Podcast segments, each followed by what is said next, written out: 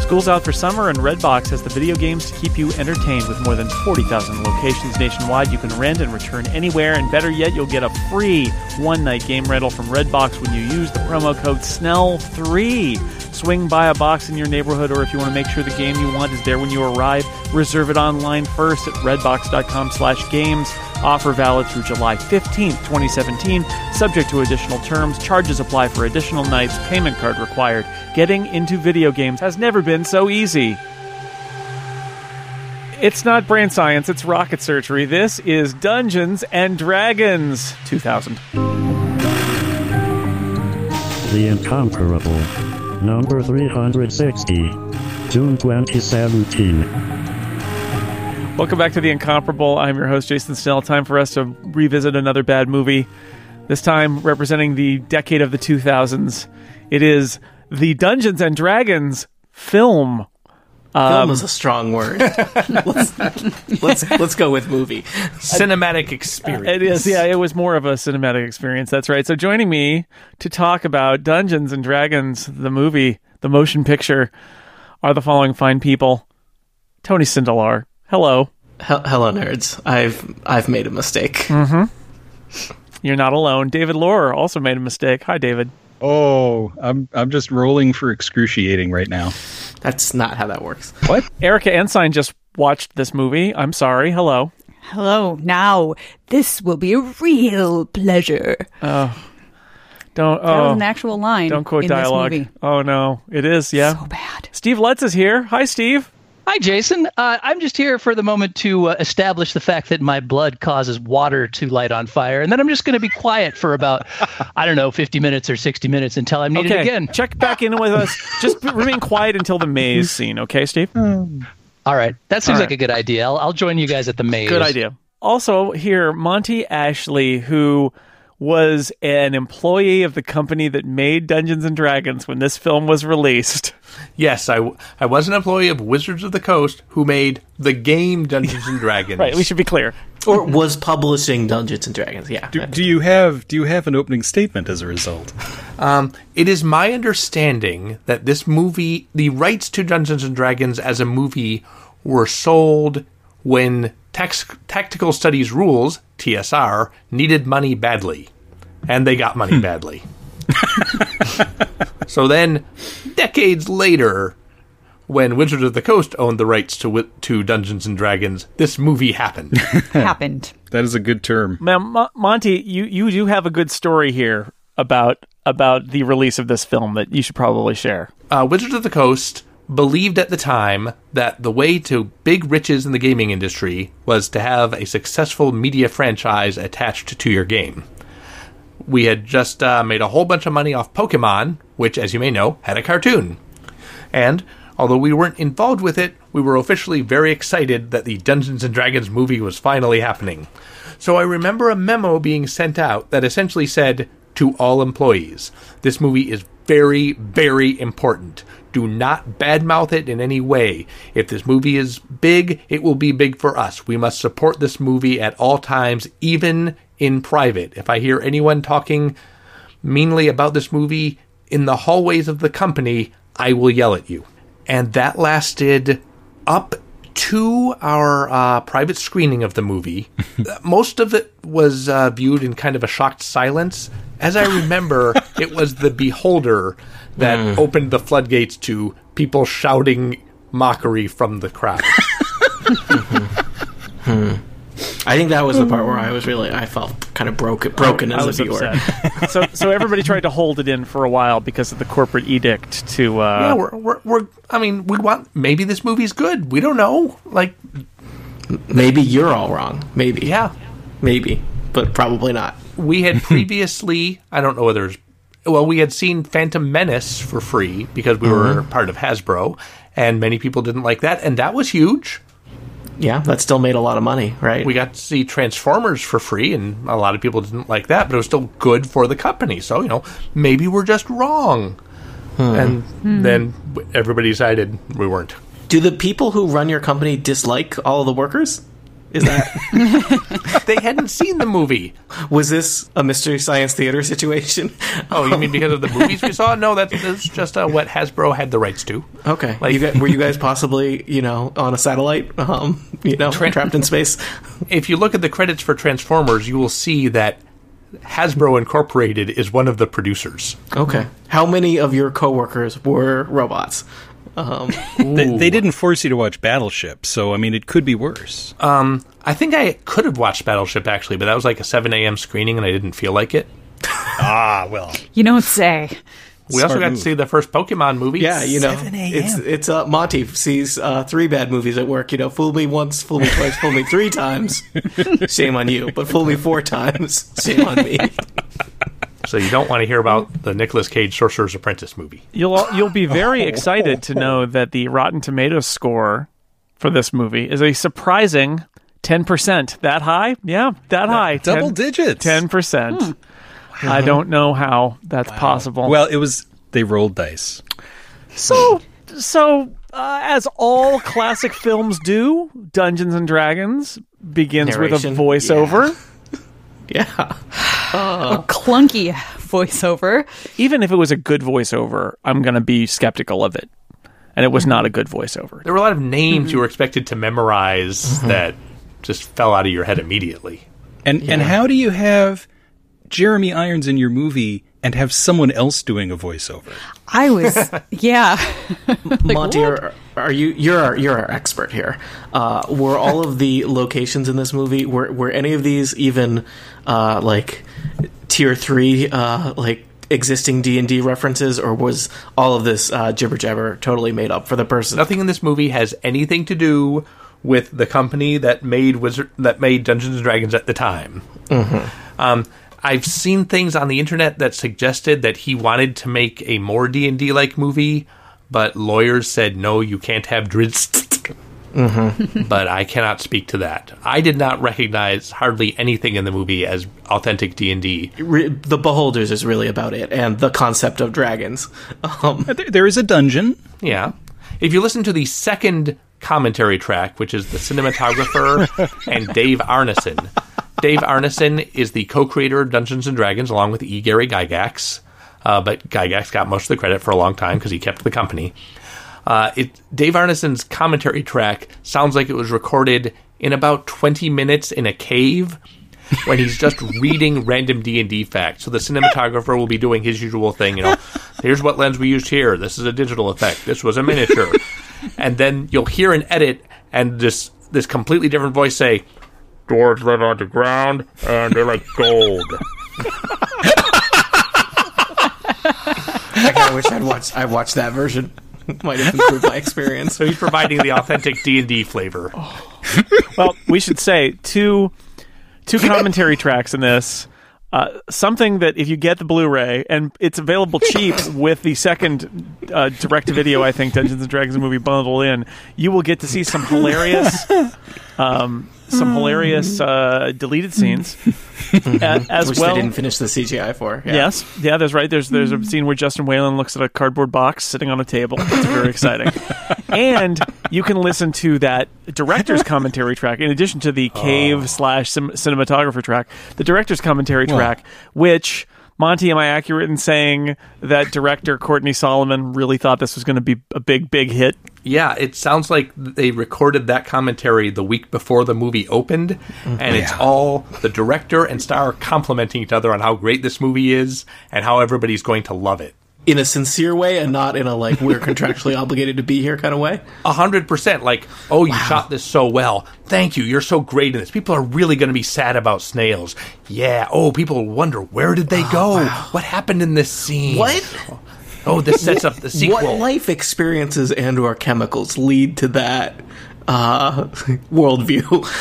In the director's commentary track over the deleted scenes, the director repeatedly describes what he will restore and reshoot when it comes time to do the director's cut. of the film.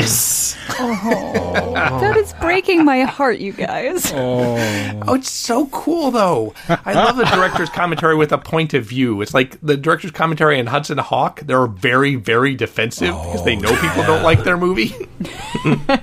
So in this first block, and I'm just I'm not gonna I'm not gonna hit every every bullet point here because I would Yeah, die. we already had to. We What? already had to do this movie once. Let's yeah, not. seriously, let's not relive it. But there's a voiceover. There's a, s- a really crappy CGI swoop through a city, um, and we and Somebody we bought a video toaster. yes, and we end up in a in in a place that I wrote, I described as a workroom slash torture room. I think it counts as a dungeon. Yeah, I thought it was. Okay. I thought it was a dungeon. You can check that box. That's you- that's your dungeon. I literally have a checklist at the top of my page. Yeah, dungeon. Dungeon Check. Dragon, got it. Yep, check Uh, everything. Yeah, Jason. This movie delivers a dungeon and a dragon in the first scene. What more do you want from Needs it? more than one. They're pl- they're both Chekhov would plural. have been proud. No, They're no, no. both If you plural. have one dungeon and one dragon, you have to have more at later. That's that's totally That's Chekhov, exactly right. Um, Skulls used as decorations throughout, a classic. right, Mm-hmm. right. O- OSHA Oh, violation, by the way. and Oh. and then our most uh, our most impressive actor in this film, Jeremy Irons, or as I as I wrote down um, as I wrote down when watching the opening scene of this movie, glare at me Irons because pretty much he's just glaring at us the entire time with the big the big bug eyes as he speaks in tongues and uses a magic gy- gyroscope to zap Oh, things. was he speaking in tongues? I really thought he was just acting so hard I couldn't understand. Yeah. him. Well, I can't I couldn't understand a word he was saying regardless of what he was trying to speak. yeah, I thought so- he was speaking nonsense. I don't think he was the best actor because we also Well, God, met no. J- Jeremy Irons' blue-lipped friend. Yes, Yeah, I the, hi- his henchman h- wears wears blue lipstick throughout the movie. That is Bruce Payne as Damodar, right? Yeah, Yeah, as, or as I just called him all the way through. Damn it all! Isn't he Profion too? I call I I just have him down as Profion. No, Oh, that's, That's Jeremy. Jeremy Jeremy Irons is Okay. Profion. I, w- I took notes. I've seen it five times. I refer to him as lipstick guy throughout. Lipstick guy. Yeah, we called him Blue Lip Dude. yeah. Mm. He's great. I love him. Yeah, I think he actually may be the best part of this movie. Uh, he- Yeah. uh, yeah. Sure, easily. That's. I mean, you know, if we have to, if we have to root through this, you know, He's a like big hulking wearing leather uh, heavy who is dispatched to do bad things by Jeremy Irons, who is your his head pulses a lot. Uh, Yeah. that's a, that's a thing. He's intimidating, but also interestingly fey in a lot of Mm-hmm. scenes, which I think Mm-hmm. gives him more than one level, which is several levels more than many of the characters. yep. Yes. More levels than a few of the other characters all put together. yeah. I thought he was the one character that was actually i like in the version of D and D that I wanted to see a D and D movie about. Uh, unlike all of the other characters, who I'm not sure where they where they were pulled in off the street from. So But but some of his dialogue, I mean, I mean, everybody has wonderfully awful dialogue, but some of his dialogue, particularly, was like you know, or I'm going to kill you painfully. yeah, But I think I think my favorite line later in the movie is just like thieves, thieves always, always stealing taking things, that, don't, belong, to you. yeah, that is. Well, that yes, is that's my the mission favorite word. statement of the thieves. You got it. You nailed it. Just like Please him. remember, this like script was worked on for like 10 years before the guy made the movie. How is that possible? I, I believe it because I I've gone through processes like that. I but- guess it's like a diminishing returns. Like it- it, like two years into the process, it was actually good, and then like you know every year, Yeah. year after that, it just got No. worse and worse. This this No. movie uh, being in 2002, I feel like this movie is right between uh, two other movies that came to mind while I was watching it, and one of them was um, Phantom Menace, which Mm-hmm. preceded it by a year, and the other was, of course, Lord of the Rings, Lord of the Rings. which was made the n- next year. It feels like it was made 30 years later. yeah, Doesn't it? right. Well, this is where they got out all their bad ideas. I, I love that this movie, they clearly saw The Phantom Menace and said, oh, we got to steal something from that. Let's steal the scene where the boring lady talks to a whole bunch of senators. Yeah. You know, I think a lot of people's favorite parts about D and D is the off-camera politics that doesn't involve any of the player characters. So- What I love late in the movie when when our hero is arguing, he goes, "That's why so and so had to die. Politics." And I was like, no, You guys are gonna you love. lost I've me. taken a lot of ideas from this. The next total party kill. Oh, I is can't just wait. Gonna be, it's just gonna be me narrating uh, the minutes from meetings of the, the mass lords of Waterdeep, and uh, you know every now and then we'll cut over to you guys for a couple minutes, and then Can we back get a to blue me. lipstick uh, bad guy at some point? I'd love that. Let's do that. Uh, I don't know if it's in the budget, so we'll see. there's a there's a dead dragon. There's a thing that's supposed to control dragons or not.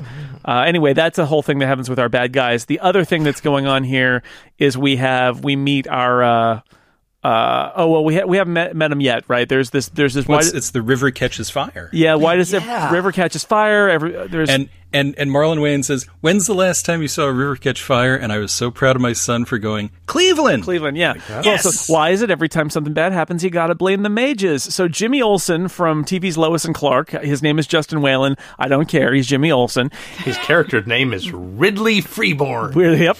And Marlon Wayans as Snails. He's gonna be a real crowd favorite. That Snails. I hope nothing happens to him.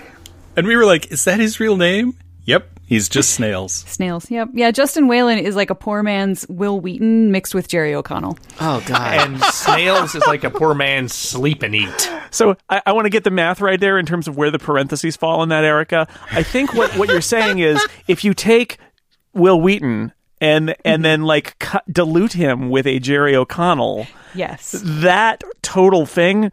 Imagine Mm-hmm. the poor man's version of that. Yes. Congr- congratulations. You've got the algebra exactly correct, Jason. You got to get the right order of sequence there to get your your Is aftermath. this some kind of horrible accident on the Stand By Me set? It's it's not the industrial strength that's totally been cut. You know, you don't you don't want to be doing that one. It is. He does not bring enough to this movie to be the lead character. Uh, yeah. I'm sorry, dude. no, Born Jimmy Olsen. no. Yeah, You- your, your, your sidekick, your sidekick quality, and you're yeah, and here you're supposed to be our hero. Also, I I feel like a lot of Ridley and Snail's dialogue feels like there was an earlier draft of this script where uh, people playing D and D were sucked into a D and D world and still talk like they're teenagers from the '90s. Yeah. and that and then they cut that element but forgot to change their dialogue because Ridley and Snail's. Frequently, do not talk like people in a fantasy world. They talk like '90s teenagers, and that grates on me. Like all get out. I, see, Tony, I thought you were going to say um, there was an earlier, even more racist version of the script Is that possible?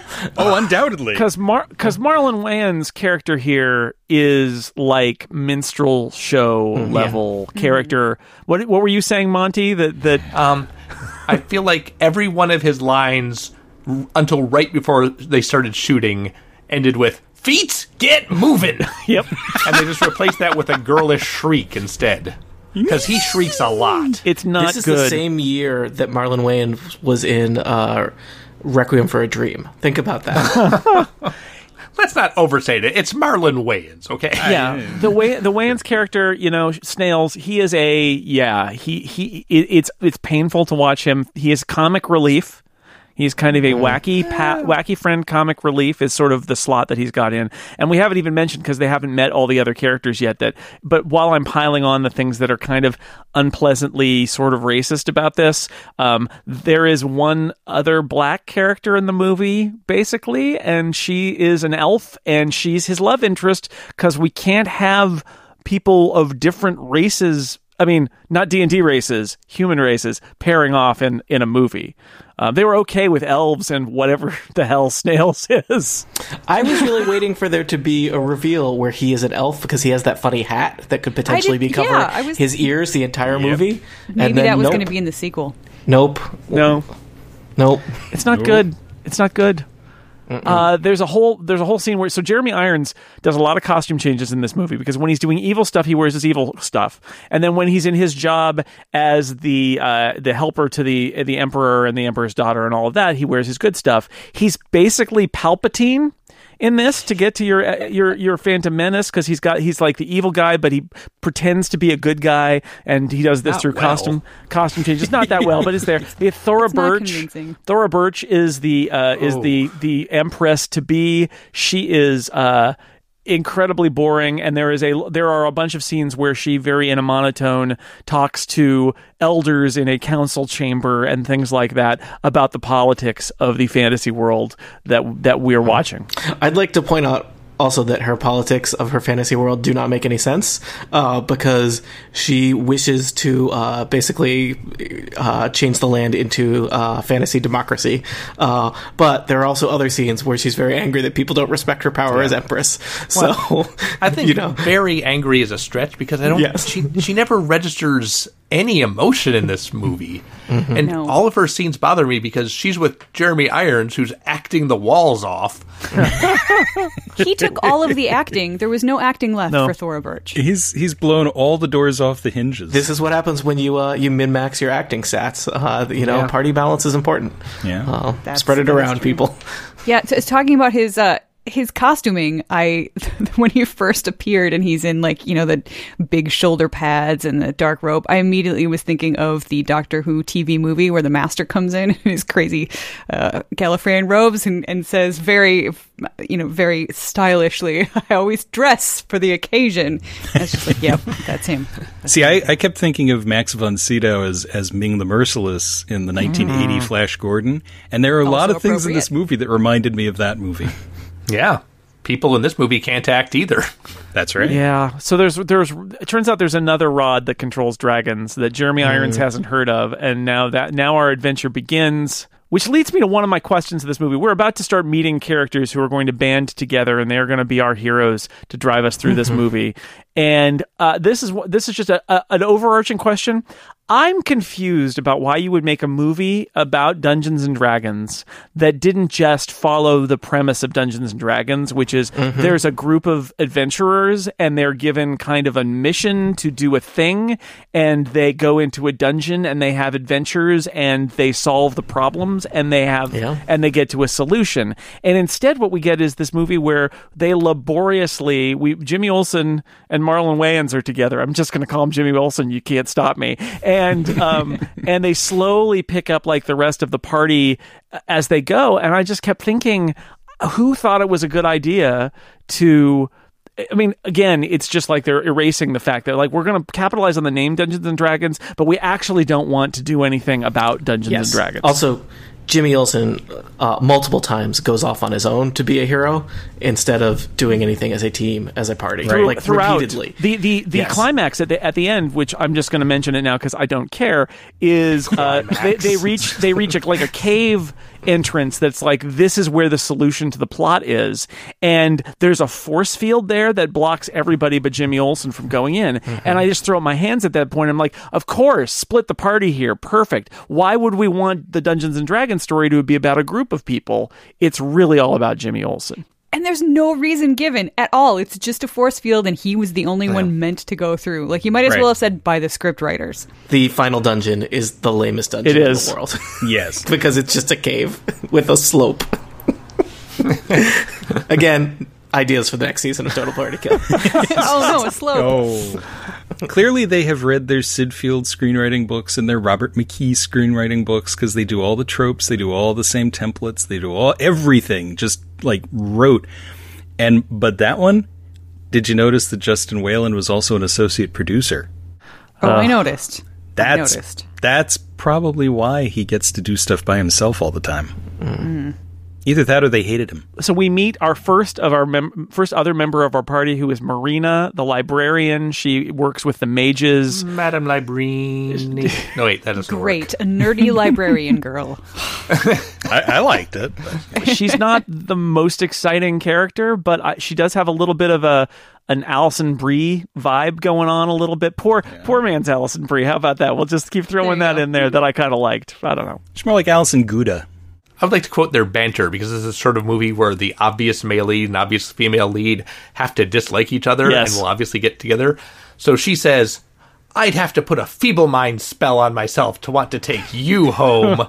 Mm-hmm. Because she's a mage. The scene that I like when they meet when they meet Marina, the librarian, they're they're robbing the mage thing, and then and then th they see her mentor gets killed, and they escape, and th- this is how the adventure begins. I, I like that scene, uh, especially where. Uh, Marlon Wayans is picking up a bunch of things to um, figure out what to steal, and they're all very obviously balsa wood. because they're s super light. He's just like, woo, here's this thing, and here's this heavy thing, and there's this everything. I'm like, you're not even trying, people. Not even He's got trying. a huge dragon tooth. My notes actually say nothing in this movie has any weight. Any weight. and that Yeah. that means that means multiple things. My favorite is the vault at the very end, which is just clearly like they went to a thrift shop and like spray painted everything gold. Yep. it's so bad looking. It's slightly less convincing than Pirates of the Caribbean: The Ride. the uh, when they get out of a bit- Wow. blue blue lip man is trying to get them because he, he's killed her uh, her mentor. Mm-hmm. They they escape from that. Um, and, and and are running around and they end up in a sewer, which to which I said, now that's Dungeons and Dragons. Thank you, Tony. Put them in a sewer. I've trained you well. speaking of previous rocket s- surgery movies, I just wanted to mention in this section of the movie got a real Mario Brothers kind of vibe from it. Like that was what I was feeling there. That's it's not a good it's, vibe. it's not good. You skipped two important things. One Get is used to it. it was Star Wars ripoff number two. They escape through a garbage chute into the sewer. Yes, they do, of course. the garbage chute is in the middle of the road. of as you do. And it's a fantasy world, Monty. It's a fantasy world where garbage chutes are in the middle of the road and there are dragons. Those are the two most important facts. Yeah, use your imagination, Monty. Open your mind to a world where there's some dragons and a garbage chute that empties into a road. I had to use my imagination because we just got the introduction of the dwarf. Yes, this Ah, is here we go. Really tall for a dwarf. Very tall. And that totally broke my heart because I was I was like, that guy looks so familiar. Where do I know him from? And I was like, oh my god, that's effing Grumpy from Once Upon a Time. And I love Once Upon a Time, and I love Grumpy in Once Speaking Upon a of Time. Pirates of the Caribbean, he's one of the pirates in that. He's Pintel, the uh, comic relief one who doesn't have a wooden eye. He's great in other movies. in other things, I I need some help here. Yep. Uh, Whenever that char- the dwarf is on the scene on the screen, uh, his beard confuses me. Uh, I know that there is something wrong with it. Like I see it and I see that is not a beard. That is a lie. But I cannot process what about it is wrong because I cannot look at it directly. It's it's actually a symbiotic creature like a tribble. It's coming out of Very too much of large. his face. Like it goes all the way up to his eyes, which Yeah, I normal think- beards don't. Okay. The color is very s- not quite human. is either. suspect. Ah, I mean, I know he's a dwarf, but it seems it also, I believe, uh, I think it changes ra- rather dramatically in tint. Uh, yeah, he is like by movie. the end of the movie, he is the gingerest of all dwarves ever. Yeah. yeah, I- I, I really like that they didn't do anything to make him short at all. No. like put like the advanced technology of having other characters stand on a box. Yeah. Like Or they solved it for hiring a Tom short Cruise. actor. they were using all the boxes for their fake CGI. Erica, I'm surprised that you didn't like this character more because I know you're a big fan of Red Dwarf. Uh, I hurt. I hurt. Glenn. Oh. I regret nothing. Jason, you already made us watch this. I regret movie. Why everything. Would you hurt, why would you hurt us? Really, it twice? was Monty's fault. Um, what else? There's there's a there's a marketplace scene. They go into a scroll for a while. I don't even know what's going on. It looks like a oh, they were totally doing it in the scroll. Can Yeah. we point out how hackneyed the introduction of the dwarf is? Like they literally just like bump into him in a garbage heap, and now he's part. of and now their he's that's team? it. Yeah. Th- yeah. And that's almost the only thing he does to help. Well, they get him And- into and- trouble, basically, right? Because he's And I associating would like with to them. establish this is a movie based on Dungeons and Dragons, a game where characters are paired together in all kinds of madcap ways or lazy ways, the laziest of being you already know each other. And yet, I have never in all my years of role playing seen such a lazy character introduction. You're hanging out in one of your guys' basement or something.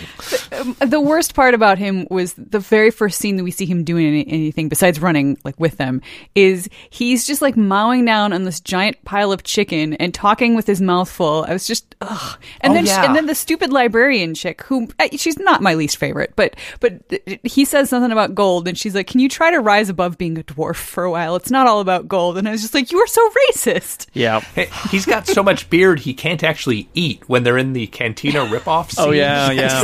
He's just trying to shove food past his beard. I don't think he gets any in his mouth. they did sp- seem to spend some money in the cantina ripoff scene, right? Like, there's a bunch of people in funny suits and, uh, you know, they built a set, which is not something you can say about other parts of this movie. Um, so that's that's something. Yep. There's your 10% on, on Rotten Tomatoes. That's right. Mm. One of the sets looked okay. Thumbs up. Wow. well, one t- 10% of a thumbs up. So Well, that means wha- 10% of the people who reviewed it liked it.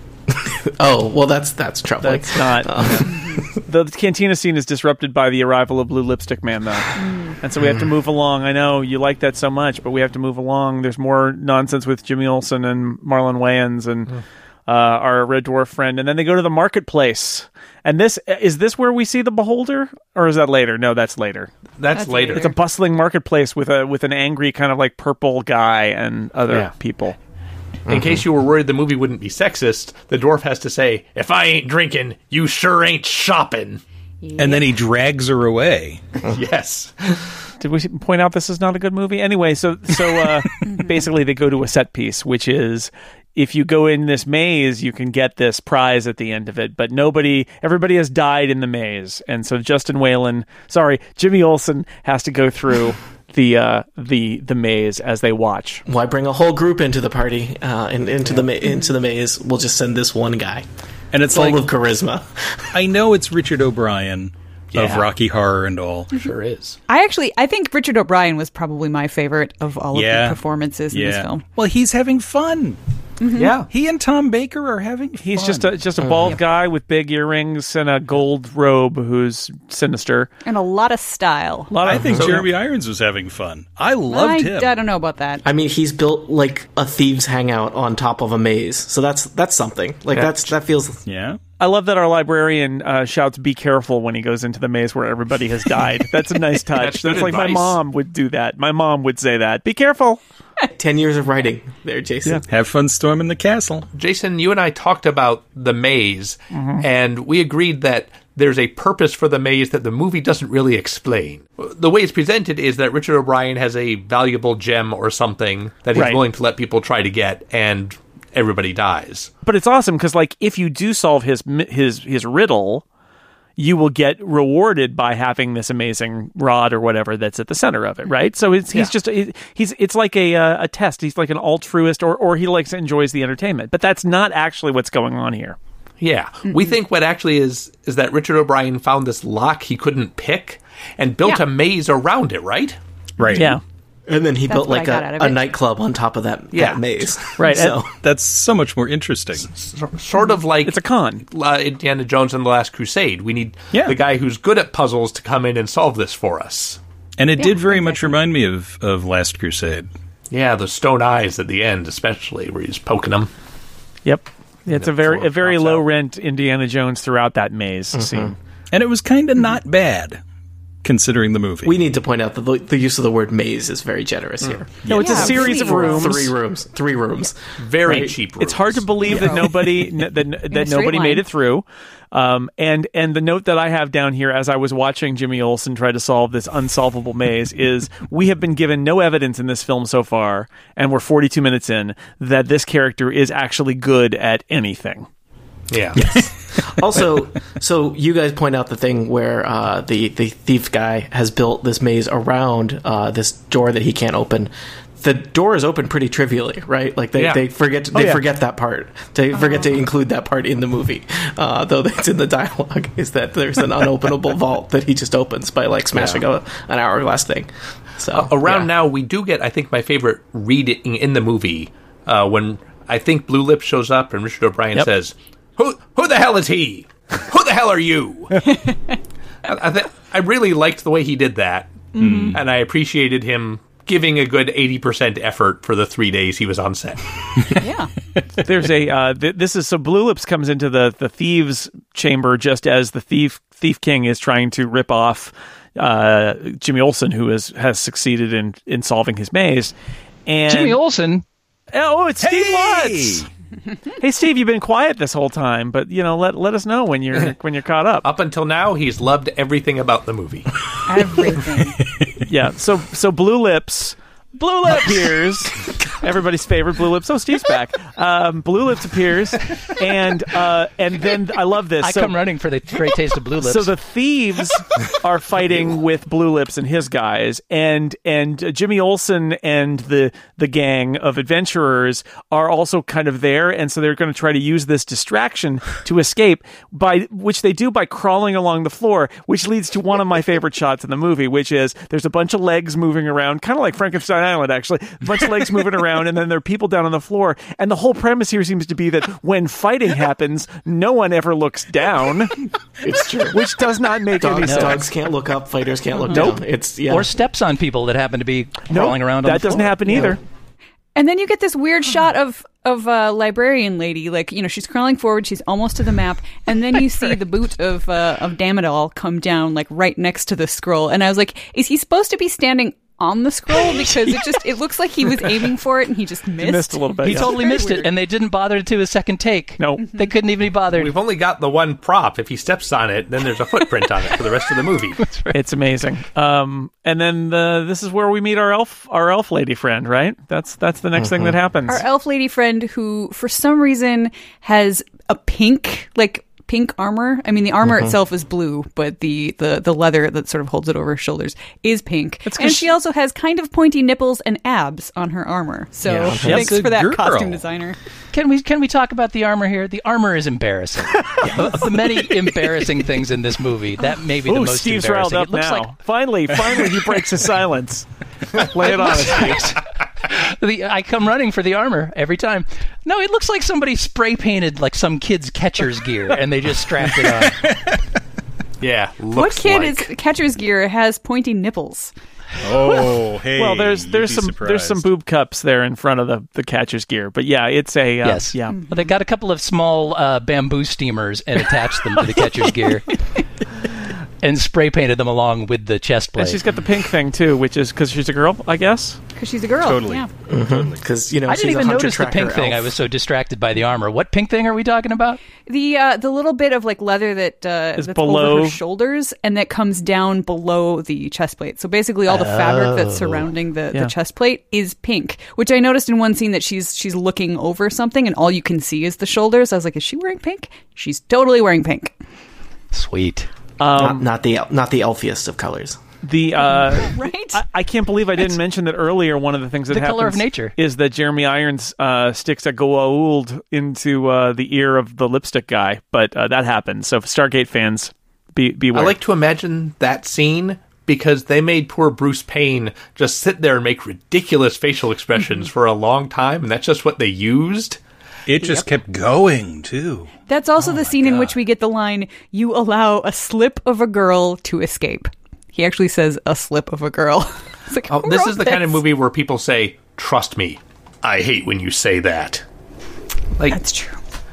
first thought, best thought every time. Also, don't fail me. Like, yep, Mm-hmm. that's that's this movie right there. Be careful. You too. That's sparkling. So it turns out that our elf lady friend works for the Empress, and she has a uh, an iPhone slash magic mirror thing where she can FaceTime to Thora Birch and give her the info about having found uh, these people. So that's really exciting. Just just throwing it in there. Mm-hmm. It's exciting to get to see Thora Birch again. oh yeah, because she lights up the whole movie. Like she's so She's charismatic. giving it her all. Well, she, right. she fires up the Skype mirror. She crinkles her brow a little bit while doing the FaceTiming with uh, elf lady. it's a big move for her. That's the most she does in the whole movie. I'm confused about Thora Birch. Has she been good in something? yeah, she was great in American Beauty. Yeah, I remember seeing that a long Yeah, she time ago. was. I remember almost nothing about it. I, I She was hated good it in at it. the time. I remember Okay. that. Uh, she's very good in it. She's topless. That, so that's something. That for was you. very good, yeah. Uh, that was a high point. She's not in this. Because this is kind of an insanely bad performance. It, Oh it- yes, It I- is. I mean that's kind of the staple of this movie. and Ghost World. She's fantastic in Ghost World. But I mean, even in the context of this movie, she seems awful, which is hard to do. I felt really bad for her because I feel as if I have seen Thora Birch actually act and that does not happen here. She it's like somebody it's like somebody yelled at her. That's what I I think that maybe that's why I feel so bad. It's like somebody like she would do things where she moved her face and the director was like, "No. No face moving." it's like George Lucas ran out onto the set and said, less emoting, less emoting. Well, here's a fun game. Go watch the movie Ghost World, which is really good. And the two lead characters are played by Thora Birch and Scarlett Johansson. And Scarlett Johansson, yes. Try to guess which of them from this movie is going to end up being in Dungeons and Dragons and which of them will be Scarlett Johansson. the next thing that happens, by the way, is the blue lips catches our friend the librarian and uh, and uh, uses his gold uh, tentacle ear things to do like a little like earbud to earbud brain transfer thing with her and That's- that's how learn you get an things about infection. her what she knows about what's going on. So Mm-hmm. that that that happens. I wish you'd tell the audience. I don't know why he didn't just do that at first. He tries to like fool her into believing that that he actually supports Thora Birch, and uh, I don't. I mean, I guess maybe that would be less painful for him or something to have those things shoot out of his ears again. I don't know. Yeah, there's some sort of bit of subterfuge here where he attempts to convince her that he's actually on the Empress's side that just goes absolutely nowhere. One of many things that goes absolutely nowhere. I mean, maybe there's there's a cut, uh, you know, or the idea that anything was not used in this movie. was- This is There's not a good lo- enough to there's a get lot. make it into here. Watch the deleted But scenes, you'll I see mean, it. He he does. I mean, he he does have like things inserted into his head to, to make sure that he is compliant to Yes. his mage boss. So, I mean, maybe maybe he is a more reluctant participant than I the don't movie think would so. let Based you. on those earlier scenes before he has that put in his head, like where, where he's looking lovingly at Profion. Yeah. Well, we don't know. Maybe, maybe you know, maybe yesterday he didn't wear black leather armor and blue lipstick, and he was just like, you know, he's just selling potatoes in the marketplace, and you know, things have just gotten out of control. Um, potatoes. yeah. What, I'm looking forward to the remake of this movie that's just from Damodar's perspective. Actually, now that I think about it, I think his lipstick matches the color of uh, the elven chick's armor. so maybe they just used the same spray paint. Oh, that's not. I feel bad for him. Maybe he, Bruce Payne was just doing whippets and they had to start shooting and he went, decided to go with it. well, you, you'd have to do something too to make it through the filming of Oh. this movie. okay, something exciting happens now. It's time for the scene you've Wait, been waiting really? for. Yeah. I don't buy it. Oh yeah, no, no, just right out of the Monster Manual. Here it is. How do you know you're in a Dungeons and Dragons movie? They have beholders. Beholders. The Ooh, iconic ah. Mm-hmm. creature, the thing that is unique to D&D beholders. Not generally acting as servants to random people, as I recall from Also, not normally that easily distracted. they they are known for. What do you mean they throw like? like an apple to the right and then run to the left? That's totally cromulent. Everybody goes Yeah, away. it- I think the whole point of having stocks with eyes on them is the ability to look multiple places at once. It seems seems kind of counter to the whole purpose of the beholder. So this was the scene in the Wizards of the Coast showing where they're sneaking into the castle. They say, "There's a beholder." Then you see a beholder from behind. You can feel the whole audience go, "Here we go!" And then they throw a rock, and the beholder runs off screen and is never seen again. well, you see a brief a brief shot of it walking towards the camera. Yeah, at one in, point, in the 'cause they had- dungeon, they, show it kind of move by the camera because the, all the beholders are going outside to find that rock as they come into the dungeon. ooh, ooh, ooh. And then we get the awesome scene where they're in the dungeon and they're sneaking around and like he's he's peeking around the corner very sneakily and he's holding a lit torch. Lit torch. It doesn't matter if he's peeking around the corner or not. So anybody who's down that hall is going to know he's there. The torch. It's lit, dude. well, he's there with he's there with snails, so I think probably the high pitched shrieking is going to alert everybody to their presence. Good point. I feel like the beholders were on screen for a second and a half, maybe. Yeah. Oh no, it's very it's very short. It's it's obligatory. I felt Mm-hmm. that. like that might might have actually needed to be like contractually included in the film or something. These might be the two actual D and D things that are Yeah. in the picture: the, Those- the that beholder beholders is uh, the beholder's an executive producer.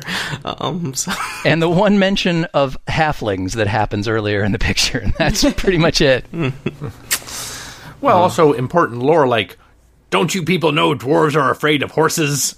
Oh yes. Nothing's more specific to D and D than a line like that. That really Right. puts you in the universe. Yes, the six foot tall dwarf who's afraid of horses. So um, Maybe he's a mole Mar- he maybe Uh, with a beard. M- Marlon Wayans finds his way into uh, the se- secret sanctum of He finds his way in. of uh, way into uh, yeah li- lipstick man's sanctum where he's got a quicksand rug. yeah. I like the As you do. quicksand rug. I, I really quite liked the quicksand rug. I thought that was pretty cool. Yeah, that looked cool when he fell into it and started swirling. Honestly, the floors I think were my favorite part because we had the quicksand rug, which was awesome, and mm, not even joking, my favorite part of this whole movie was the floor of the council chamber, which just has Yeah. a really cool pattern on it, and I would have rather stared at that for an hour and forty eight minutes than the rest of this movie. so as they enter this fortress, the, the dwarf wants to go with them. The unnamed dwarf, I think that we never get a name for, if I'm Oh, wait, not he has a mistaken. name. I wrote it down. It's uh, Oh, he does? Elwood. Elwood the dwarf. Elwood the dwarf. and his brother the Jake. Dwarf name is it?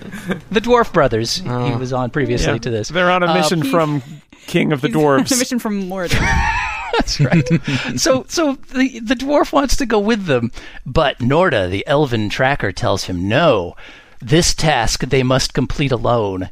Wh- wh- why is that exactly? They're not going into some kind of mystic temple. They're just breaking into some random dude's fortress, and yet this is one of those mystic tasks that only Also, only two can. Steve, fortress is a perform. very strong word. I mean, this is a castle. Uh, it is so clearly the ruins of a castle that they have spent zero dollars on doing the set dressing of, because there's just moss and green stuff everywhere, and it's just it's so conspicuously not an actual actively used castle. They're lucky they Right. didn't accidentally have an exit sign in one of the shots. I see. So maybe maybe fire elves and extinguisher. Oh. dwarves are horribly allergic to moss, and that's why only they can complete this task because. Also, it's a theme. It's a theme of this movie that the par- that the in in key scenes, not the whole party can go anywhere because that's truly in the spirit of Dungeons and Dragons. It is. right, right. Because splitting the You're party is always something that splitting the every party. party. wants to do. Yeah, You That's guys right. are gonna like our next adventure. That's just all about Jimmy Olsen and Oh, good. Peter Dragonforge can stay at home. Um, yeah, that's good. Also, And the beach two actor. thieves in the party is classic D and D. yeah. party Oh, yeah. balance gotta is- have two That's thieves. certainly not overkill. that's a problem that solves itself very soon. they could have resolved that towards the end by having him reveal that he's half fighter or something. I thought that was going to be the thing. Like we were going to learn that he had some magic powers too, or something. I'm dual class. Nope. Nope. Uh, uh, by the way, um, Snails is saved from the quicksand rug by Blue Lipstick Guy, who then tries to kill him. Which is like he, he was gonna he was gonna die.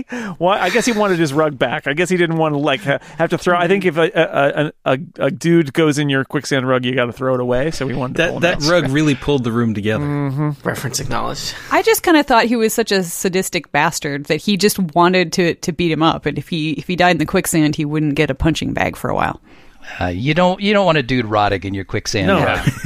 that's how your fortress gets ants. So Jimmy Olsen frees the uh, frees our librarian, and uh, there's some really exciting question mark uh, sword fighting that happens. I bring it up only because if you watch the deleted scenes with the director commentary track, which I sort of recommend, you'll see several other fight scenes where he says, "Oh, we couldn't put this scene in the movie. We didn't have enough time to shoot it, and I was dissatisfied with the fight choreography," which made me laugh Oh, because boy. I remember the fight choreography that he was satisfied with. So yeah. They actually had a really good stunt coordinator. I don't know if that's the same person that does the fight choreography though. Well, what the, what the Sometimes. director said is that the, apparently with their budget uh, and their ti shooting schedule in Prague, and they shot they shot a lot of night scenes in Prague in the middle of summertime, so they had very little time to actually shoot. Smart scheduling, everybody. Hmm. that there are some scenes that were not properly kind of blocked. I mean, where would you go in the world to get generic woods at night other than Prague? Prague's the So- place. Well, I feel like maybe that's why there are certain locations that only certain characters can uh, can go within because they only had certain people for certain times. Hmm. No, that's that's true to the D and D world. You can't just go places. How would that work? oh, I have to. I have to point out a, an important point that we've mentioned in many movies, especially bad movies that we watch, which is there are a limited number of weapons that girls can use to Ah, yes. to to harm people. One of the things they can do is take an object and hit somebody on the back of the head with it, which is what our librarian does with a torch. Yep, found Yes. objects. She also has a magic bracelet because jewelry. Okay, fair. Well, and, and, and one of her one of her talents is is screaming at people. So that's So okay, I hope everybody's got a hanky because here comes a big scene where uh, where Snails Yeah. fights uh, Mr. Lipstick Man and uh, and dies. Marty, Yeah, I got a hanky, but probably for different reasons than you had yours. I don't know why he killed snails. I mean, I know why I'd kill snails. but Yeah, what is the point of the big dramatic bit where he, he tosses the map towards them? He gained nothing by it, and it's not like the map was protecting him from getting stabbed, and yet it's like this big dramatic gesture that we're supposed to feel like is some sort of a sacrifice on his yeah, part. J- Jimmy Olsen had just surrendered. yeah, then he really surrenders all of his dignity. All of it. It just makes no sense. It's like they, they left some key plot point about that map out. It, it is like they realized they had a black character and had not killed him yet, so it was time to kill him. Yeah. Well, as you know, you can't kill a black thief that has a map. It's just that's just classic D and D. Yeah. it's from Unearthed Arcana. then Jimmy Olsen fights a blue blue lipstick guy and is going to uh, is going to die, but our friend the librarian mage discovers her inner magical powers and does a, like Yes. a force bolt on Baldy Well, and then she finds, opens a she uh, finds the, the, the pouch of magic dust. She can't do it Right. without the magic dust. That's a key D and D concept that magic is not Ah. an innate thing that you're given through study or through a pact with a demon, but that it's dust in a bag. Yeah. Right, See, at Molly? this point, I was in the other room getting a bagel, and Steven was like, do you, Steven was like, "Do you want me to pause it for you?" Nope. And then he Oh, started no. laughing. So That's not fair, Erica. We didn't get to eat a bagel. We had to watch that scene. But they do tele- felt like they she do was supposed teleport away, leaving leaving us with that amazing shot, crane shot that the director is super proud of. I'm sure that So swirls proud above of. dead Marlon Wayans for ma- many minutes as he we see that he is dead. Snails is dead. Right. And then they call cut and say, that's a wrap on Marlon Wayans, and the crew gives them a standing ovation. So rap on snails. Rap on snails, They're like, "Well, everybody. what was the thing with the map, dude? That wasn't in the script. I was just riffing. you got a script? He says as he runs off the set screaming with his jughead hat. so apparently, sometime in the last couple of days, the mage has learned how to cast a portal spell that actually closes behind you, which is kind of a key thing at this point. Previously, she let everybody that was chasing them follow right after. That's true. And this time, the portal snaps shut as soon as they get through it, because the script says so. She used too much dust the first time. yeah, that's, That's it. what it oh, is that what it was? Yeah. Okay. Yeah. She's learned to Total head cannon. But hold her yeah. and dust. accepted. Are we to Tom Baker yet? No, no, because no, I, I we've got one scene before we get there. No, Empress Thora needs to speak to the Galactic Senate first. Oh, good. Yep. if you look off in the corner, one of the senators is E.T. Anyway. if you want Natalie Portman's performance in episode one to really look dynamic and outgoing, Harsh but fair. Uh, Thora Birch, yeah, she's she's uh, like, yeah, I, I think I think uh, Queen Amidala emoted a little too much. There are also a couple shots that look very much like she's just uh, standing in front of a green screen, uh, uh, just looking impassive. Then they they drop those in like to to pace the movie. It's uh, it's and then uh, Jeremy Irons does a lot of like uh, shouting and uh, and Oh, man. that's it. That's that scene. yeah, they average out to one normal performance. Yeah, he's he's sucked all of the ability to pronounce or to uh, to emote It's highs and lows, out of her. highs and lows. It's a story of Yeah, it's weird. It's- contrast. The whole really. spectrum is right there. I love that comic strip. Little ditto. Hilarious. Relevant. you can see why the elders uh, prefer Jeremy Irons to Thora Birch is because he's charismatic and uh, she is not. Yeah. Boy, she really enunciates though, doesn't she? Boy, I like how all the elders look identical and are in the same robes and never make a decision. It's almost like they fed her one word at a time, like like when, like the old Charlie Brown cartoons where the kids didn't have the capability to, to hold more than like three or four words in their brains because they were so young. That's what it feels like. It's it's completely disjointed. All I, want, is, my, fair, share. All I want is what's coming to me. I've been waiting for you, Big Brother.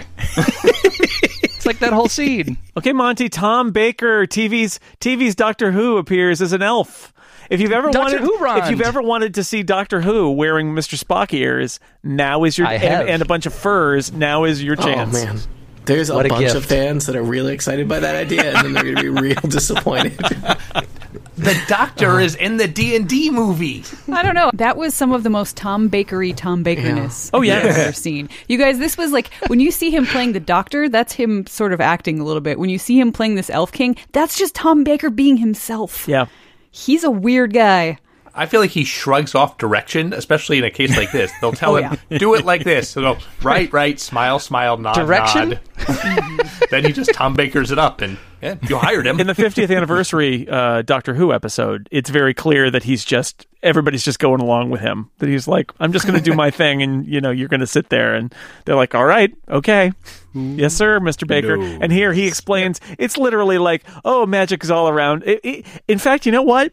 Other than the fact that there are multiple camera angles of him, and he's he moves slightly, it's pretty much a John Carradine part here. He's just like, Oh, magic is all around us. Let me explain all the magic to you. We are all part of magic. Magic does The golden thread. other kinds of Yeah. magic. Yes. Those are all part of us because magic is part of the world, and the world is part of magic. Oh, purveyors of the elven thread. it's magic, Robin. And and how how many Just like minutes you. do we think he was on set? A day. I think. I think he gave him a day. Oh, a whole day? Okay. Yeah. Yeah, Okay. I mean, he's got to put on the costume. He spent a, l- a decent amount of that probably over at craft services, but you know, His call time was probably 10, and then there was a nice break for lunch, and then they brought him back, and then they dismissed him at maybe 3. And then he just sat there and kept telling them stories about his career and Mm-hmm. people he knew for another three hours until they had to push him out the door. Most of which were not true. right. Yep. I get the feeling he enjoys being around people. It's it's very much the, uh, the what I said in my notes is it's like an Obi Wan speech where he explains the Force. He's like, well, dragons represent life, and magic is life, and magic is in the world, and this is how the world works. Everybody, I gotta go, and that's that's your. But compare and contrast this with uh, Lord of the Rings again. I think it's kind of funny that the the uh, the elven uh, download of information in this movie from Tom Baker versus the elven download in in uh, Fellowship of the Ring. It's uh, different. Yep. By the way, I can't believe I didn't mention this earlier. The uh, the council chamber. The, I know it's uh, you're sad to go back to the council chamber, but I just wanted to explain one thing, which is it's a place where the council debates things, which of course is why they are all sitting up in a balcony in some kind of room that they rented somewhere, and uh, Whatever, I'm good with that because it keeps him off the floor. but I don't understand how they debate anything in the council when they're all like at No. the edge of a giant room up in balconies. It doesn't make Yes, they they appear to be at a theater that is all private boxes. Yeah. Yes. We also have not explained what it is that Thora Birch and Jeremy Irons are debating. Do you Because understand I'm not it? sure myself. Mm-hmm. Something about dragons. I'm pretty sure dragons are involved. She wants one thing, he wants another. She wants to keep her rod, and he wants to take it from her. You'd think it would be the other way around, but no. don't don't be normative, David. Uh, yeah, he wants he wants absolute power and and uh, to depose her and take over. It's it's just watch Phantom Menace. It's that's what it is. It's the same. or don't. Or yeah. or don't. Well, if you had to choose between this and the Phantom Menace, I would shoot I myself. would choose this. I- what is wrong with you, David? No Jar Jar. snails. yeah, but you got snails. instead. Snails is pretty Just Jar because they Jar-esque. didn't have a good enough computer to put a funny head over Marlon Wayans. it's, it's basically the same performance. Yeah. So anyway, the uh, there's kissing because we've gotten to that part of the movie where there's kissing between Oh, our boy. librarian. Well, no, no, no. th- There's there's arguing, and then there's Well, of kissing. course. Right. I It's mean, gotta have the It's tropes. a classic. Yeah, well, She she comes in and says, "I'm sorry about snails," which is a sentence that has never been said before or since. Usually, it's after the kissing that you get that statement. right. like they were in your mouth or something. Sorry about that. this is like the next day. Something I picked up from the director's uh, the, the deleted scenes, which I was amused by, is that there is the next scene we get a very brief view of these elves that come to visit the elf lady, and they bring her something, and they've got like weird like skull jawbone masks on and well, stuff. they only had one skull between the two of them, so they had to split And, it up. and so, so it turns out they actually sh- sh- shot a whole scene where a bunch of elves come out and they have a whole conversation with her. And according to, to, to the director, uh, that scene got cut down to this in editing due to incompetence because the the person who designed the elf lady's costume and the person who designed all the other elves costumes were didn't talk and so they thought it might be a little confusing that she doesn't wear any clothes or have anything related to all of the other elves. So they basically, if you look at that scene, you can see that they minimized it to as few uh, shots of those guys as possible because they were embarrassed. Again, trying to make the movie better, people. We're just trying to make the movie better. So they do know shame. Well, that's good to know. Okay, uh, big, uh, big final dungeon. yeah. Mm-hmm. There's another rod, as it turns out. There's always another rod. Because I, I'm ready for the adventurer team to go into the final dungeon and solve the problem, but no, only Jimmy Olsen may go in for no reason. He's special. There's a force The, field. the jawbone people said something about that briefly. Briefly. yeah. Does It he never know his pays true off. potential? Not yet, but I have a feeling he will find out. But we won't. Let's run it. The audience doesn't get to know, but he will Oh, eventually. we saw his true potential. That was it. you know when Georgia Dow was sick and she missed a total party kill session, and then I had to run a side session just for her uh, to fill in what happened to her character. Uh, I thought that was you know somewhat dumb and awkward, and yet now I've seen this movie. And I've seen this final dungeon that is a cave with a ramp in it. Um, It's a cave with a ramp and some green lights. It's It's handicapped accessible. Because we didn't have enough falling into the sewer Yeah, before, yeah. so now we have to fall into a dungeon. You know, the important thing is if you're going to finally get to a MacGuffin that we're going to spend a lot of time on and multiple characters are going to run around with, like you should really probably not spend more than like ten minutes building that staff, right? Like just knock that out. Uh. Oh boy. It's the uh, it's the no. They have to put the ramp in because of the Empire's Subjects with Disabilities Mm-hmm. Act, and so it's there. Yeah. So so he taps the little Uh-huh. But no dwarves. He taps the little plastic thing, and uh, a door opens, and uh, the purpose of that ramp is to keep you from getting out of the dungeon too easily until you've slain the thief and gotten him to let you out of the grate that's past the maze. You gotta have the ramp there. so this is the this is the scene where everything is from the thrift shop is painted gold, and the and there's a gold light, and he has to choose because this is l- right Mm-hmm. out of Last Crusade. He has to choose the right object using his wisdom uh, as as a, a and he's questioned by a skeleton who is the man who invented the rod or the last person to use the rod or something like that. He invented it and he was punished for Punished it. for it by, by eternal becoming life a until skeleton. someone else gets to use the rod and be punished, I guess. Maybe Tom Baker hung around and they let him do the puppetry for the skeleton. Um, 'cause that- and he was just really into it, and they were like, "It's not very good, but we can't get him to leave." Tom Baker could have given our hero tips on how to act uh, opposite unconvincing puppets. Anybody would know. Yep. Yeah, this is a beautifully lit dungeon room, It is. by the way. It's gold. Yeah. It's very pretty. There's a friendly Yeah. skeleton there. I mean, that's what I said. Is like, hey, hey, buddy, I'm a skeleton. Here's my rod. Enjoy. Goodbye. okay. Usually, usually as a skeleton, you don't get to keep your rod. no, Uh, it's a, but he does. actually, it's his he curse. does. It's his curse, Steve. and it's it's that is quite a MacGuffin that he has. By the way, it looks like. It looks like the demon dogs from the MST3K episode where they use those, Oh, but it's been painted red. it's got uh, it's got some points. It's got like a little um, Christmas tree ornament g- red ball.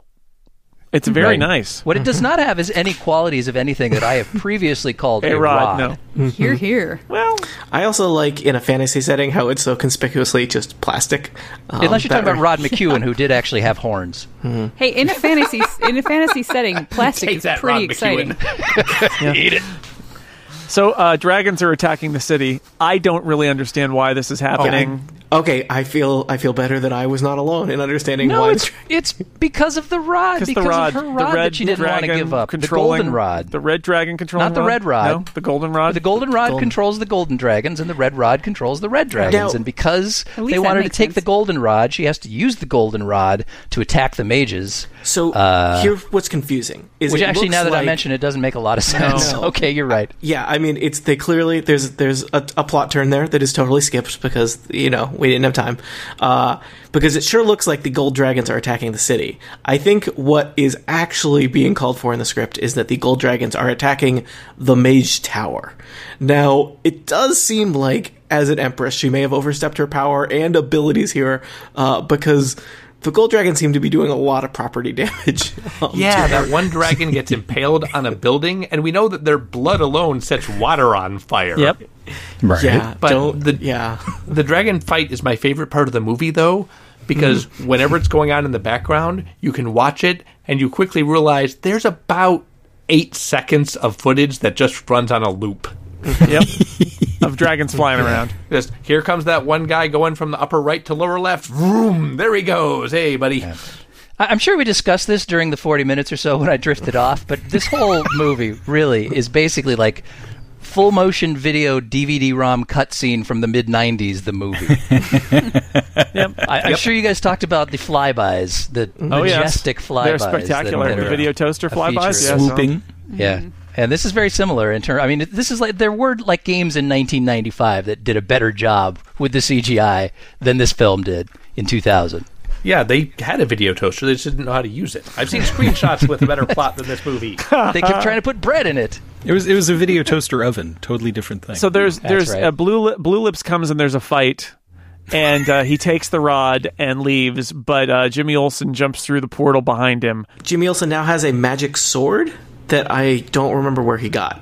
oh, got it from the so- elves. The elves. The elves Oh, handed to him, and okay. and this this this was another one of those where I'm like, I want to riff this because you know, this sword will protect you, and and all I could think was, why didn't you give that to me two hours ago? You know what? I think wasn't I was ready. just looking at their faces and their crazy skull masks in the entire scene and didn't realize, didn't pay attention to what they were saying. Yeah. Sorry. I was actually getting a second bagel at that point. so- Two bagels. Anyway, Jeremy Jeremy Irons gets the rod from Blue Lips, and then he like zaps him in the head and makes his little gold parasites come out of his ears. Yeah, Um. after after being reminded repeatedly by Blue Lips, what about my head? So so then we get uh, then there's then boy all the action. There's many many dragons, red dragons, gold dragons. Thora Birch rides a dragon. Sure, She because does why not. wouldn't you? We see Thora Birch's torso, okay. and we see a dragon. Never at the same time. Yeah. Yeah, when things that she decides to mount the dragon after things are going poorly with the, the dragons in the first place, and obviously the correct solution to that is t- to climb aboard one and join the fight in a more personal fashion. Meanwhile, Justin Whalen and Blue Lips are uh, fighting with swords that have lightning in them. I guess that's magic. I don't know why. Magic Well, is in his- everything, Jason. It's in both- both dragons, of their it's in swords- swords. Oh, is, It's all are you, around us. is that Tom Baker We are talking? magic. They're each other. yes. Elvish. It's Let an me tell elvish you about the thing. time that I turned a Dalek into a coffee maker. Uh, was I magic. don't know any actual Tom Baker stories. I'm sorry, Erica. Uh, Yeah, you That's a got good it. That try. was one. Yeah, there, there is one thing that, that I, I'm curious about that we didn't mention, which is when he emerges from the great uh, dungeon, we don't see the epic struggle of him climbing up the ramp. No. But uh, I assume that was a pretty key scene in the early going. But anyway, he comes out of the cave and he's got like this little lunchbox. it's a lantern that's uh, not consistently open or closed. That's a lantern? Yes, Yes. it's inconsistently open and closed. That's a closed. When it's closed, it looks like a lunchbox. It does. Listen to the dungeon master. It's In the okay. next shot, it will be knows. open and it looks like a lantern again. That And was then the it'll be first point at closed which I again. noticed it, and then he just like throws it at the beginning of that scene, and that's it. I'm like, what? What? I want to know the story about that lunchbox. The hell are these guys? Go back and go back and watch him when he's going into the dungeon. I see. That's It's- the problem. it's is lit. It's there lit. was there was a lot of this movie where I was just sort of averting my eyes out of respect. you should have gotten a bagel. You should have gotten a bagel. Yeah, who are you Yeah. more embarrassed for, you or the movie? Uh, you're embarrassed for both of us. Because yeah. all we were I, upset well, about it. yeah. I was averting my eyes because I figure if I'm not looking at it, then people can't blame me for watching it. I mean, somewhere along this point is where my son goes. Why do you do this to yourselves? Well, I like to think of it as doing it to the rest of you, and I'm like collateral damage. Oh, Monty. Um, You're willing to take that uh, take that sacrifice right.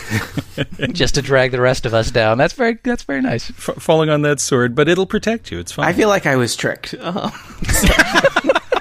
I don't have anybody to blame but myself. I saw this movie in the theater and I didn't like it then. But I was like, you know, it's been so many years and I love Dungeons and Dragons and, you know, I'm on Total Party Kill. I'm like, yeah, I should totally do this rocket surgery. I should break my usual rule of not doing stupid rocket surgery Yeah, movies. uh-huh. I'll do this one. I've learned a lesson here, folks. when you saw it in the Uh-huh. theater, did they have bagels? I was just gonna say, yeah. The concession stand has no bagels, so what did you do? Uh, No. That is- what what that was is the true. point? What was I the like, point? yeah. Well, you know, popcorn and bagels are both carb, carb, you know, loading. So I have an important question. Uh-huh. I doubt Uh, that. Erica, we're both type. Which what type of bagels were they? Well, see, they were gluten free, so I don't even know if they actually count as bagels. Okay, No. so They were plain plain. bread, Out but of. What type of round bread were they? Uh, plain cinnamon raisin. What do we got It, going was, on? it was here? plain. It was plain. okay. All right. Okay. Okay. Sour Fair enough. foe. A plain gluten-free bagel, still more interesting than the movie. Yep, twice. Two. Two. So what? At the end, a bunch of stuff happens that I don't really understand. Where Justin Whalen's got a got a gets the rod, and and Thora Birch kind of comes and and is confronted by uh, a dragon and uh, No, no, no. and Jeremy first, Irons. First, she's she's riding the dragon. and Yeah. she gives my favorite line, line I guess in quotes of all of all. She like turns around behind her and sees a, like a red dragon coming or something, and she goes, "Uh." yeah, It's just like, what just happened? And and then you have Jeremy Irons who who has been acting at a certain pitch well above normal all movie and all of a sudden he triples it. yes. That's kind of impressive. It's a kind of a performance that's pitched so high that only dogs can appreciate it. yes. Behind the camera, the director goes, "Finally, he gives me some emotion." That, that's about that's about when he's when he raises his hands and makes like a gold skeleton Yes. go on Thora Birch's Oh, back. that's- Yes. That's my some reason. favorite Dungeons and Dragons spell: half a jerky spe- skeleton. that does nothing except kind of annoy you. well, half a jerky skeleton. Yeah, Melv's half a jerky skeleton that annoys people. That's a classic D and D spell. Melf's irritating skeleton torso. Half, half, half. a I remember skeleton. reading the player's handbook when I was nine years old, and just reading that spell, and my imagination was aflame. After all of this, what ends up happening is that Thora Birch just uses her her uh, golden rod to instruct a gold dragon to eat Jeremy Irons. So that was pretty easy. It Sure. turns out uh, could have probably a lot of this c- the wreckage the wreckage of the city by all the gold and red dragons probably could have been avoided. But oh well, at least they're all gone. Mm-hmm. Surely, now. though, at this point, we're finally almost to the end. There'll be a breathtaking scene of people rebuilding the uh, the city, uh, giant Nope. feasts, uh, an award ceremony where everybody gets a medal, even the dwarf who didn't do anything. We close in a graveyard, Tony. We close in a graveyard. the cheapest graveyard available in Prague. Well, but at least at least they have constructed a wonderful tomb for Sna- Nope, it's just a pile of rocks with snails written on it in a sharpie. Pile of rocks that looks like it's gonna fall over. And then magic wipes away even the memory of his name. But hey, at least at least our our hero uh, Jimmy Olsen gets a, a new costume with with not one, not two, but three belts. So, uh, how are we going to end this thing, guys? Oh, I know. Uh, we'll zoom in on a rock with the word snails on it. then the name will disappear from the rock. The Hmm. big ruby will flash. All our characters will clasp hands, and then everybody disappears. Uh, I was not prepared for how angry I could be. leaving the audience alone and frustrated. I will I will recommend the, again the deleted scenes, which include the director explaining the original ending of this movie. Oh, oh. The original ending of this movie, Jimmy Olsen goes to Snail's grave, the stack of rocks, explains that they won and that it's great and that there's gonna and that, and that the empire was saved, and then he walks away, and that's the end of the movie. that would have been a hundred times better. and you know and, and you know what and basically the director in not so many words says yeah the studio didn't want to end on a down note so we made up this thing where where they uh that he may come back to life and they all disappear and it leaves you wondering for the next movie Yeah, hmm. the downest The note next of one. all. yeah and and so my son is sitting there going, well, because he's he's figured out all of the tropes, right? He's he's on it, and he's going, well, Tom Baker brought snails back to life. Come on, Tom Baker, bring him back to life. He's going to walk in any minute now, and no, come It on, is sort of implied because the elf Yeah. or somebody says, you know, your friend awaits you. Yeah, See, my head headcanon is. Uh, But I that, think yes, your Marlon friend Wayans awaits was you. already off the set at that point. My headcanon is your friend awaits you, and they all join him in death. oh nice Oh, it is a happy ending then. Eh, See, see, I've made it better. The thing that's mind blowing about this this bringing back Marlon Wayans character at the end of it is it's so half hearted and obviously last minute that we don't see Marlon Wayans. He doesn't come back. They just get a glowing rock and they all disappear. So it doesn't really. Yeah, he was not available to say, "Hey guys, I'm okay." Nope, Look, once once you once they let him go from the set, he was not going to. he's not coming back. oh, and I'm looking at the cast list for the second Dungeons and Dragons movie, and there's only one name that appears from the Bruce first Payne. movie. Bruce, Yeah, Bruce, Bruce Payne, Payne, who's dead. who's dead in this movie. Yep. they know. They know who worked in this movie. Yeah. that was it. Him and him and Riff Raff. it is confusing, I admit. Although, just to read, I- I just want to explain how this movie ends. Um, my notes at the end of this movie. explain it. My notes at the at the end of this movie are R.I.P. Snails, Magic, Uh-huh. Ugh. they join hands and become glowing. Yes. You're sure explaining this well. And the final note, WTF. And that's the end. That's the end of my I notes. got that one too. I had that one. It's what i- am I seeing? How is it that that's the end of a movie? Um, yeah, yeah.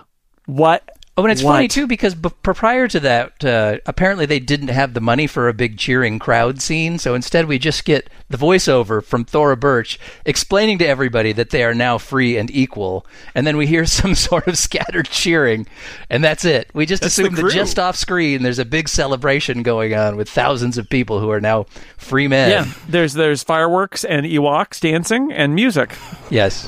And this is no. this is the brief aside where Luke wanders off and, and looks into the middle distance. Yeah, yeah, because there's a Mm-hmm. But burning instead of pile of milk. bodies and a stone that says uh, Darth Vader on it.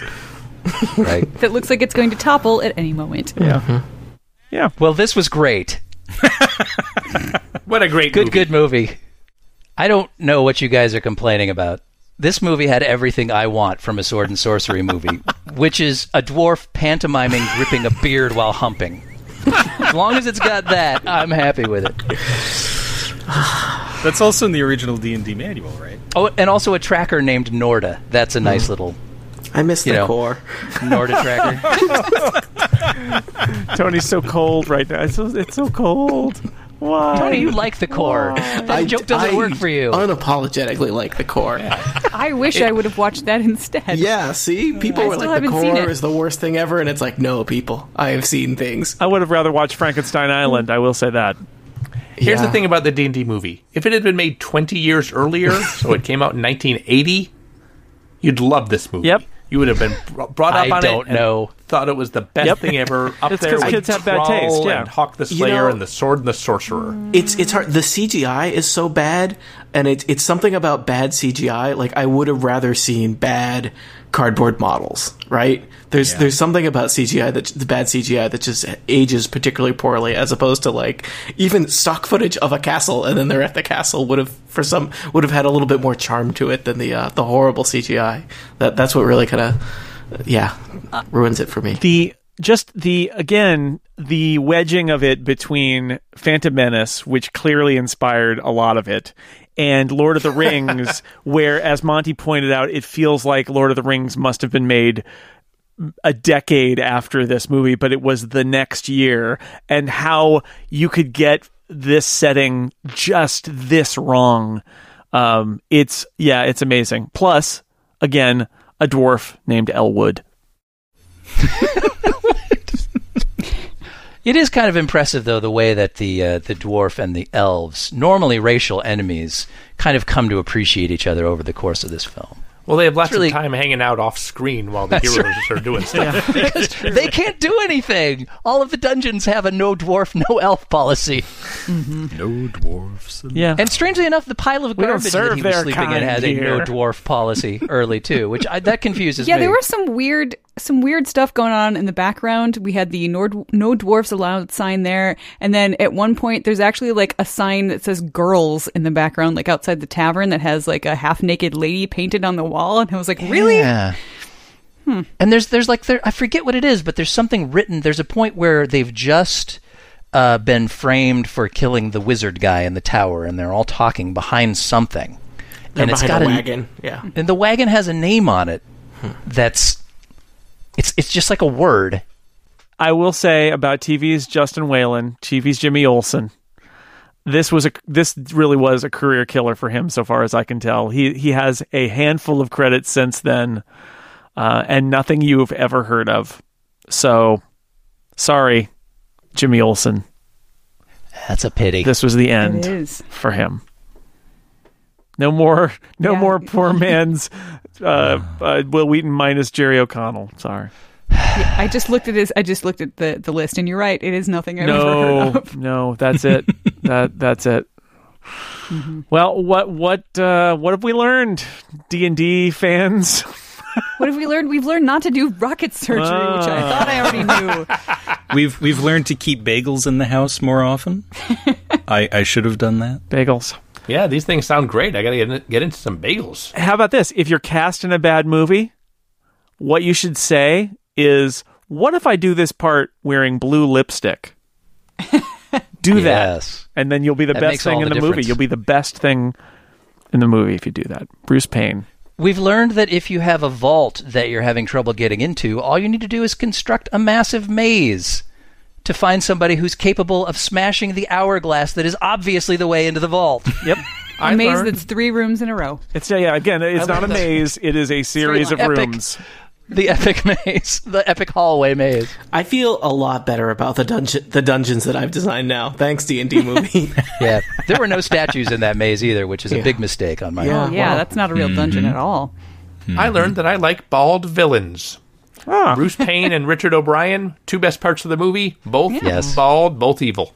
Yep. Yeah, here, here. Sure. Tony, take notes for the next campaign. Bald, more bald villains, please. you got it. Well, Carlos How is do you guys bald, feel isn't about he? a bald rug that eats people?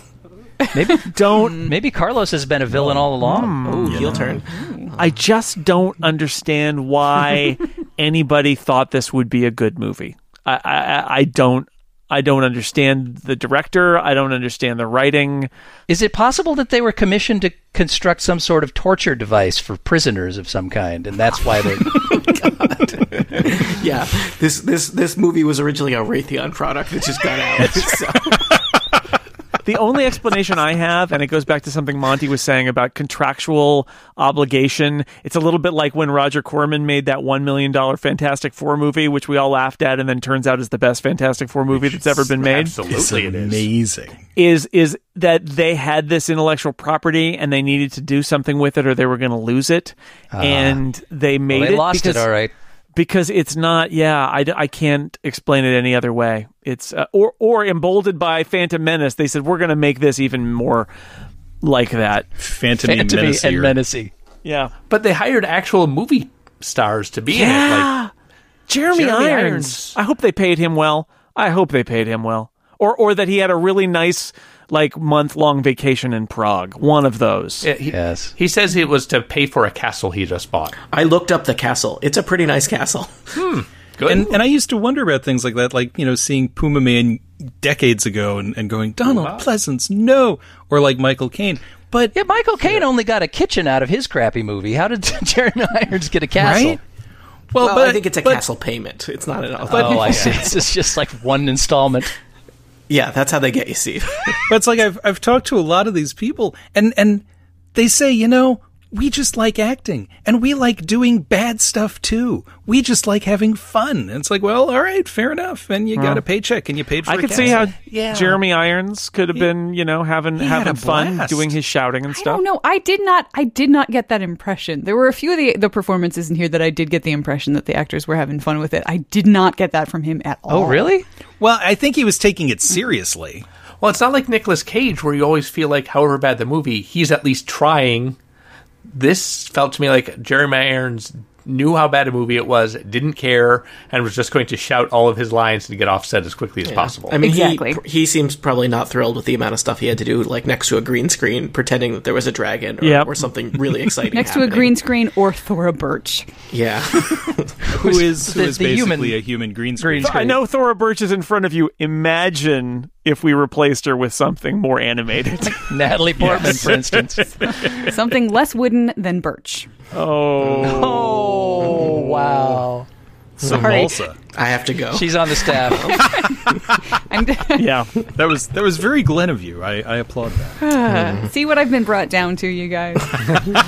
it was good restraint waiting that long. Oh, hey, speaking of Glenn, Glenn couldn't be here, but he watched the movie and he wanted us to know something. What's that? Oh, What's Oh, of that? course. So, so now we have to hear what Glenn has to say, even when he doesn't bother to show up for the podcast. This is patently unfair. Hi, it's Glenn. I couldn't make it for this taping, so Jason was kind enough to let me drop in a few thoughts about Dungeons and Dragons because I watched this film and I need to share my thoughts. Uh, I got a couple alternate titles for it. Could be called Indiana Jones and the Temple of Dull, uh, or maybe A Thief, a Mage, a Dwarf, and Snail's Lover. That's also a, a possible title. I appreciate the diversity in this film. Uh, the casting involved people who can't act, people who act not very well, and people who are almost okay. Uh, some of the best actors that I, I thought would be in the film uh, would include Jeremy Irons, who, uh, you know, before this, I was unaware that he could deliver a bad por- performance. And, well, now I know that he could not only chew the scenery, but create a kind of uh, scenery chewing event horizon, after which point all scenery is simply just sucked up into it. Um, this film has a, a bad plot. has uh, a bad uh, set of actors. The direction isn't good. The mise en scène is bad. The CG isn't bad. But you know, I can see what they're trying to do. They're trying to make something campy, fun, and light, and they managed instead to combine uh, kind of a long, boring story with um, aspects of after-school specials. Kids don't do magic. Magic's bad for you, except when it saves everything. Um, did like a few elements, like the uh, the trap carpet in which snails is sucked down. Did not like the fact that they had to match a black actor already playing in a stereotypical sidekick role with a black elf, because there you go, got to do that. Got to do that because we can't have Dungeons Dragons miscegenation or or something. Um, I also appreciate a movie called Dungeons and Dragons that is 80 minutes until the film before the thief walks into the dungeon. So good work there.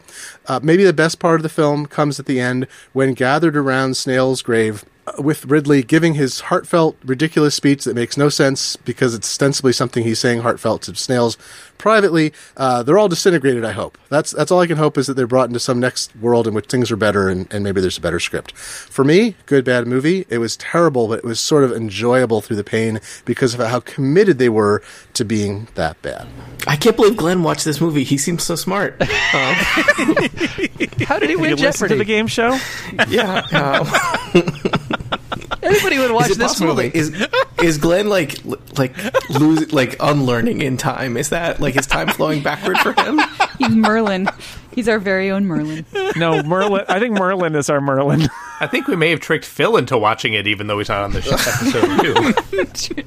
Fair enough. It's a it's a complicated hierarchy. Okay, we're gonna wrap up this rocket surgery. We've done enough damage. I'm sorry to everybody who uh, had to watch the movie, and uh, you Not sorry should enough. you shouldn't watch it. Yeah, it's Next not up, good. episode two, Yeah. Oh no. Dungeons and Um, Dragons Expert Edition. I own it because I bought, bought that ten dollar Blu-ray that comes with this the, one with comes the in a second blue one. box. Oh, we Hmm. are we totally have to do it now. Nope. There is a part of me that is curious to see if it's it's actually worse than this because I don't think that's possible. I bet it's better because How did they they, were bring trying Bruce this hard. Payne back? That's what I want to know. All right. I want to thank my guests for being here for this rocket surgery. Monty Ashley, um, I'm glad you finally, your corporate overlords are no longer your employers and you can let out your true feelings about the Dungeons and Dragons movie. Thank you for being here. I was glad to be here. It turns out I uh, liked it. Good Foley. Bad roll, bad Referencing roll. Uh, Alice. Tony Sindelar, thank you for being here. Can you believe we talked about D and D for like ninety minutes and no one said Thaco until I just said it now? Oh no! Encumbrance. David J. Lore, thank you. Thank you. This this was the best episode of Game of Dope I've ever seen. Hmm. Erica Ensign, thank you. Oh, look. Have another bagel. I've podcasted. What a shame. And Steve Lutz, I'm glad uh, you uh, woke up from your slumber in time to join us in uh, chronicling the adventures of Jimmy Olsen. This is a terrible way to do business. I agree.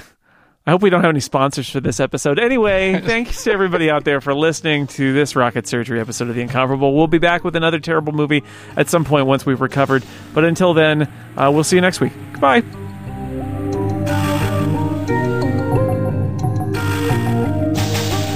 I'm just gonna go shove a chicken into my beard.